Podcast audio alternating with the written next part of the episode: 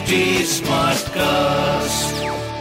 आप सुन रहे हैं एच डी स्मार्ट कास्ट और ये है लाइव हिंदुस्तान प्रोडक्शन नमस्कार मैं हूँ इंदिरा राठौर। और मैं हूँ नेहा सेमवाल। हम लाइव हिंदुस्तान अनोखी की ओर से लेकर आए हैं एक खास पॉडकास्ट लव यू ज़िंदगी। इसमें हम चर्चा करेंगे सेहत की कुछ मन की और कुछ तन की। इसमें खान पान फिटनेस के अलावा न्यूट्रिशन को लेकर भी बहुत कुछ होगा।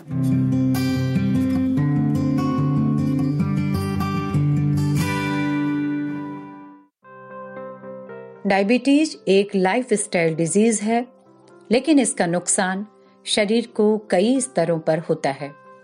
डायबिटीज़ को साइलेंट किलर कहा जाता है, क्योंकि अगर शुगर स्तर नियंत्रित नहीं होगा तो धीरे धीरे शरीर के कई अंगों पर इसका प्रभाव नज़र आने लगेगा, विशेष रूप से किडनी और हार्ट पर।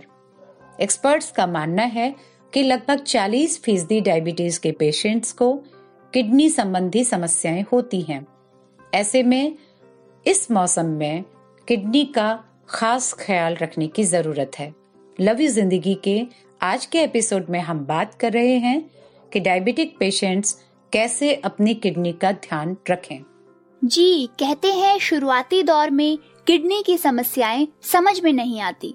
हालाँकि, यूरिन जाँच के ज़रिए यह पता लगाया जा सकता है कि क्या किडनी पर इसका कोई असर पड़ रहा है।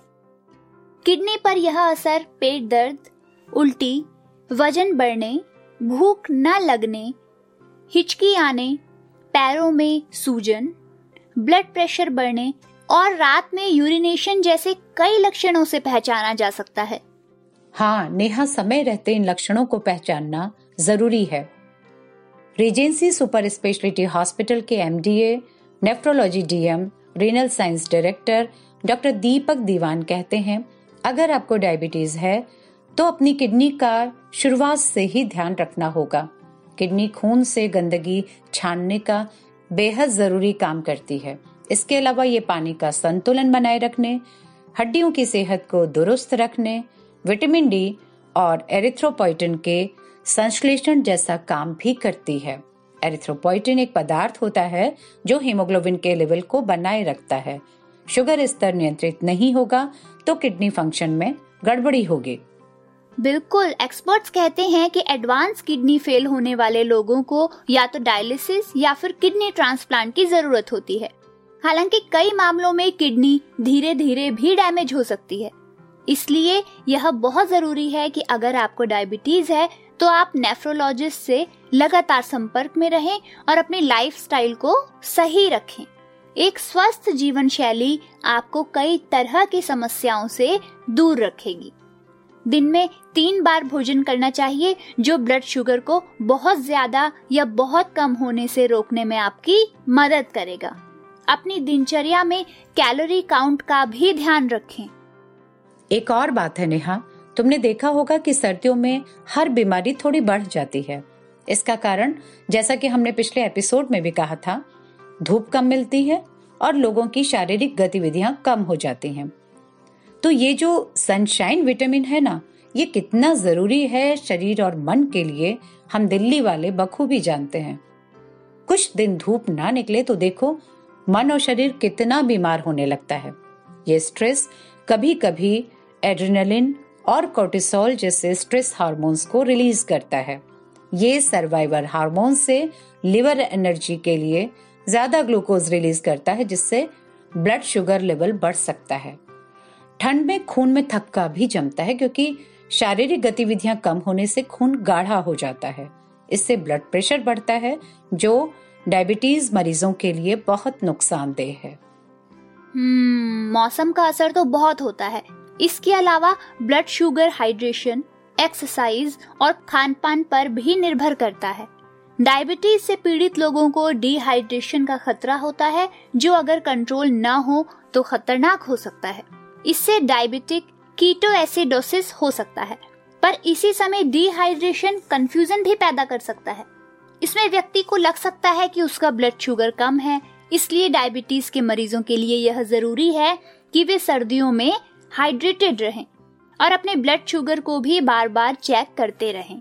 किडनी पर ज़ोर डालने वाली अनावश्यक दवाओं से परहेज करें।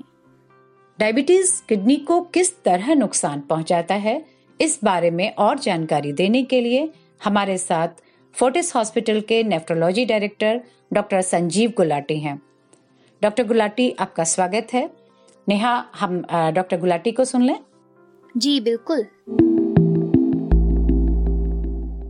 नमस्कार, मैं डॉक्टर संजीव गुलाटी हूँ, director nephrology and kidney transplant Fortis group of hospitals NCR आज मैं आपको बताऊँगा कि क्यों डायबिटीज़ यानी मधुमेह के पेशेंट को किडनी यानी गुर्दे का ख्याल रखना ज़रूरी है।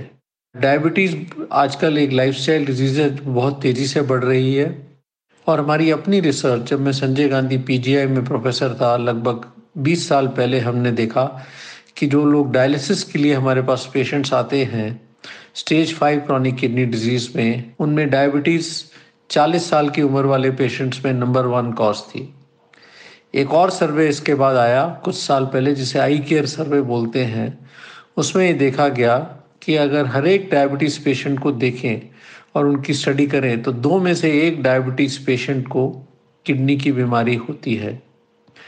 अर्ली स्टेजेस में किडनी की बीमारी साइलेंट होती है और ये टेस्टिंग में माइक्रो एल्बुमिन यानी अपनी first morning urine specimen test करें और उसमें माइक्रो एल्बुमिन टेस्ट करें तो वो बड़ा हुआ होता है।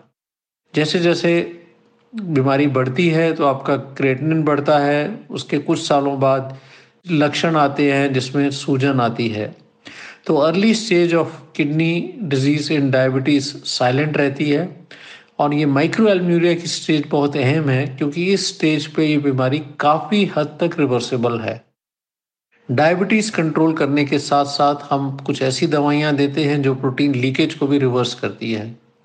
और आजकल एक नई ग्रुप ऑफ़ मेडिसिन आई हैं, जिसे हम टेक्निकल टर्म्स में S C L T two inhibitors बोलते हैं, यानी डेपाग्लिफ्लोजिन या एम्पाग्लिफ्लोजिन जो अगर शुरुआती स्टेज में यूज़ करें तो वो डायबिटीज़ भी कंट्रोल करती है माइक्रो एलम्यूरिया भी कंट्रोल करती है और हार्ट को भी प्रोटेक्ट करती है। इसलिए आपको हर एक डायबिटीज़ पेशेंट को साल में एक बार कम से कम अपना किडनी का चेकअप कराना ज़रूरी है। धन्यवाद।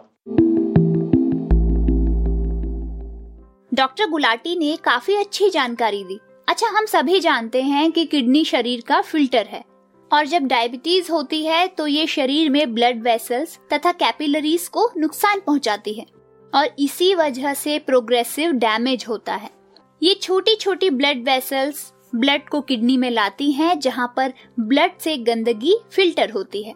लेकिन जब ब्लड वेसल्स डैमेज होती हैं तो ब्लड किडनी में नहीं जाता और इसी कारण खून को फ़िल्टर करने व गंदगी को यूरिन के ज़रिए बाहर निकालने का काम मुश्किल हो जाता है। बिल्कुल सही कहा तुमने नेहा। अब सवाल ये है कि अपनी किडनी को कैसे स्वस्थ रखें। तो इसके लिए सबसे पहला उपाय यही है कि शुगर लेवल को कंट्रोल में रखें। दूसरा ये कि अपने कोलेस्ट्रॉल स्तर को भी नियंत्रित रखें। कोलेस्ट्रॉल बढ़ने से किडनी के डैमेज होने का खतरा बढ़ जाता है। इसके बाद आती है diet. Junk food, trans fats शरीर और किडनी के लिए बिल्कुल अच्छे नहीं होते। इसी तरह ज़्यादा मीठे और नमकीन खाद्य पदार्थों से भी बचना अच्छा होता है। अपने खाने में फल, हरी सब्ज़ियाँ, साबुत अनाज और फाइबर्स की भरपूर मात्रा लेंगे तो अपने ऑर्गन्स को लंबे समय तक सुरक्षित रख सकते हैं। जी, और जैसा आपने पहले कहा कि शरीर को हाइड्रेट रखना भी ज़रूरी है पर्याप्त हाइड्रेशन किडनी को विषाक्त पदार्थों और अपशिष्ट उत्पादों को शरीर से निकालने में मदद करता है। अब जैसे जब लोग अल्कोहल लेते हैं तो किडनी और अन्य अंगों को पर्याप्त पानी नहीं मिल पाता। इसका मतलब ये है कि किडनी शरीर से कम विषाक्त पदार्थों को फ़िल्टर करेगी और ये विषाक्त पदार्थ शरीर में जमा होते रहेंगे। इसलिए हाइड्रेशन बहुत ज़रूरी है। स्वस्थ रहने के लिए आवश्यक है कि शरीर में पानी की कमी न होने दें। सुबह एक गिलास गुनगुना पानी पीना सेहत के लिए अच्छा होता है। खाना खाने के 20 से 30 मिनट बाद ही पानी पिए। अपने आहार में तरल पदार्थ ज़रूर शामिल करें, क्योंकि ये पाचन के लिए ज़रूरी है। एक शोध में ये बात सामने आई है कि जो बच्चे समय समय पर और पर्याप्त मात्रा में पानी पीते हैं, वे अन्य बच्चों की अपेक्षा पाँच प्रतिशत बेहतर परफॉर्म करते हैं। किडनी स्टोन की बात करें तो बच्चों से लेकर बड़ों तक में ये समस्या आम हो चुकी है और इसकी मुख्य वजह पानी कम पीना है। एक हालिया शोध के मुताबिक पाँच साल में इन मरीजों की संख्या दो गुनी से भी ज़्यादा हो गई है। Q R G health city hospital Faridabad में नेफ्रोलॉजी और किडनी ट्रांसप्लांट मेडिसिन विभाग के डायरेक्टर डॉक्टर जितेंद्र कुमार कहते हैं, ठंड बढ़ने से ब्लड प्रेशर बढ़ता है और किडनी पेशेंट्स का बीपी तो और भी बढ़ जाता है, क्योंकि उनका ब्लड प्रेशर सॉल्ट सेंसिटिव ज़्यादा होता है। ठंड में न तो सैर हो पाती है, न व्यायाम हो पाता है तो इससे पसीना भी नहीं निकलता। इससे किडनी मरीजों में स्किन से सॉल्ट या नमक कम होने का ज़रिया बंद हो जाता है। एक बड़ी समस्या ये है कि नॉर्मल लोगों का बीपी बढ़ता है तो उन्हें चक्कर या सिर दर्द जैसे लक्षण दिखाई देते हैं। लेकिन किडनी पेशेंट्स में लक्षण भी नहीं दिखते। वे हाई बीपी के आदि हो जाते हैं। डॉक्टर जितेंद्र कहते हैं कि हम ओपीडी में अक्सर देखते हैं कि मरीज़ का ब्लड प्रेशर 200 से ऊपर है, पर उसे कोई तकलीफ़ नहीं हो रही। इससे कई बार स्ट्रोक या हार्ट फेलियर तक हो सकता है और किडनी की हालत बिगड़ सकती है।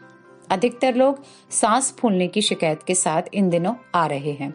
अभी तो ओपीडी में रोज़ाना चार पाँच किडनी के ऐसे मरीज़ आ रहे हैं जिनका ब्लड प्रेशर 180 से ऊपर होता है।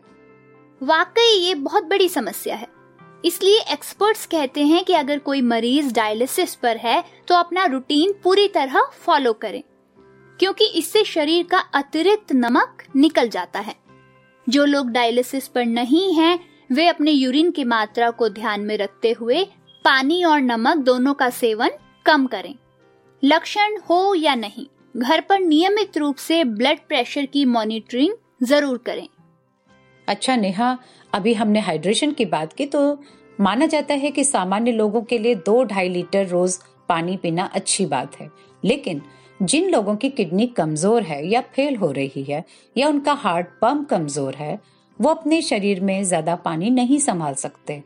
तो ऐसे लोगों को पानी की मात्रा को कम करना होता है और थोड़ा थोड़ा करके उनको पानी पीना चाहिए।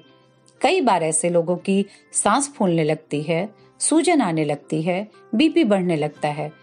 कई पेशेंट्स में स्टोन बनने की प्रवृत्ति भी होती है तो उनको भी सर्दियों में पानी को हल्का गुनगुना करके पीना चाहिए और थोड़ा थोड़ा करके ही पानी पीना चाहिए।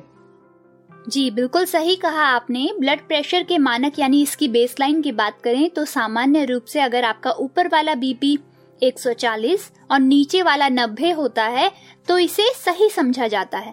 अगर इससे ज़्यादा है तो तुरंत डॉक्टर की सलाह लें। अपनी दवाएँ नियमित लें। खाने में नमक की मात्रा कम रखें, क्योंकि ठंड के कारण नसें सिकुड़ जाती हैं। टेम्परेचर में ज़्यादा उतार चढ़ाव न हो, इसका पूरा ध्यान रखें। एकदम गर्मी से सर्दी में या सर्दी से गर्मी में जाने से बचें। योग और खास तौर पर प्राणायाम करते रहें। किडनी मरीजों को जिम एक्सरसाइज से भी बचना चाहिए।